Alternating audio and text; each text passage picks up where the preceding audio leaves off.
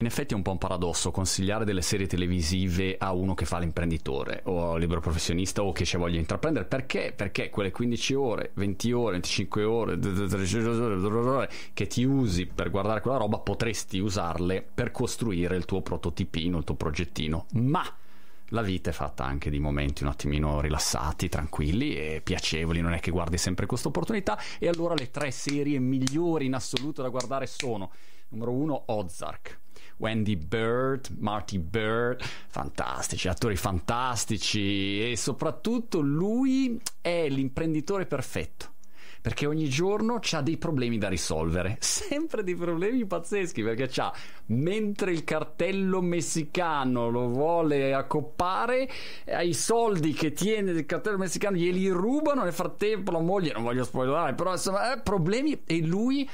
questa flemma tranquilla, straordinario, attore meraviglioso, piacevolissima. L'arte di fare il pompiere quando fai imprenditore o intraprendi, te la rivedi tutta lì, anche perché non è che si fa prendere dal panico, ogni tanto girano i coglioni anche a lui, ma lui cerca sempre di affrontare qualunque situazione problematica paradossale nel modo migliore. Serie numero due, The Undoing, Hugh Grant, Nicole Kidman, Sutherland.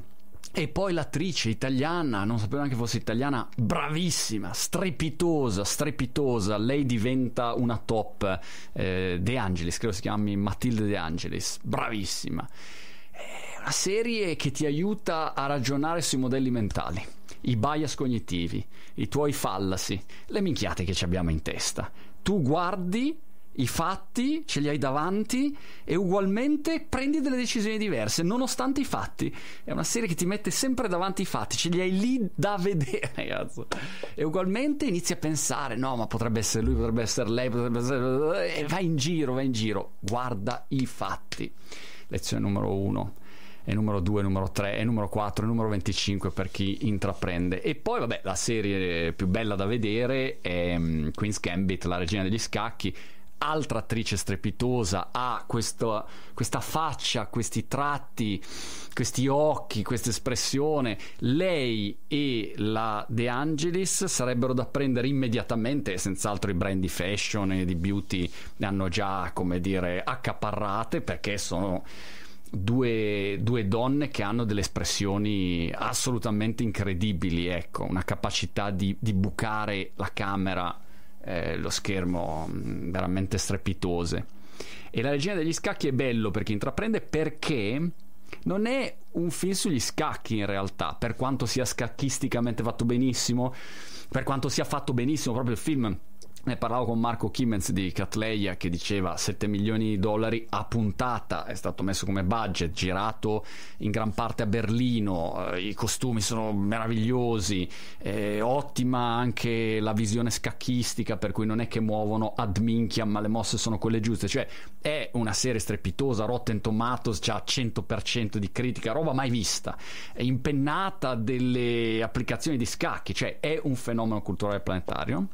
Però non è un film sugli scacchi, paradossalmente, se lo guardi con l'occhio imprenditoriale è un film sulla diversità, su come tu, che sei diverso, perché chi fa l'imprenditore ad esempio in Italia è un diverso, sono tutti a cercare posto fisso, lavoro sicuro, no, il lavoro sicuro, tieni lo stretto, il lavoro sicuro, tienitelo stretto tu il lavoro sicuro, io faccio l'imprenditore, intraprendo, provo, le mie carte me le gioco. E questo è un tatuaggio di diversità che inevitabilmente ti porti dietro, perché ti guardi intorno e non sono così come te.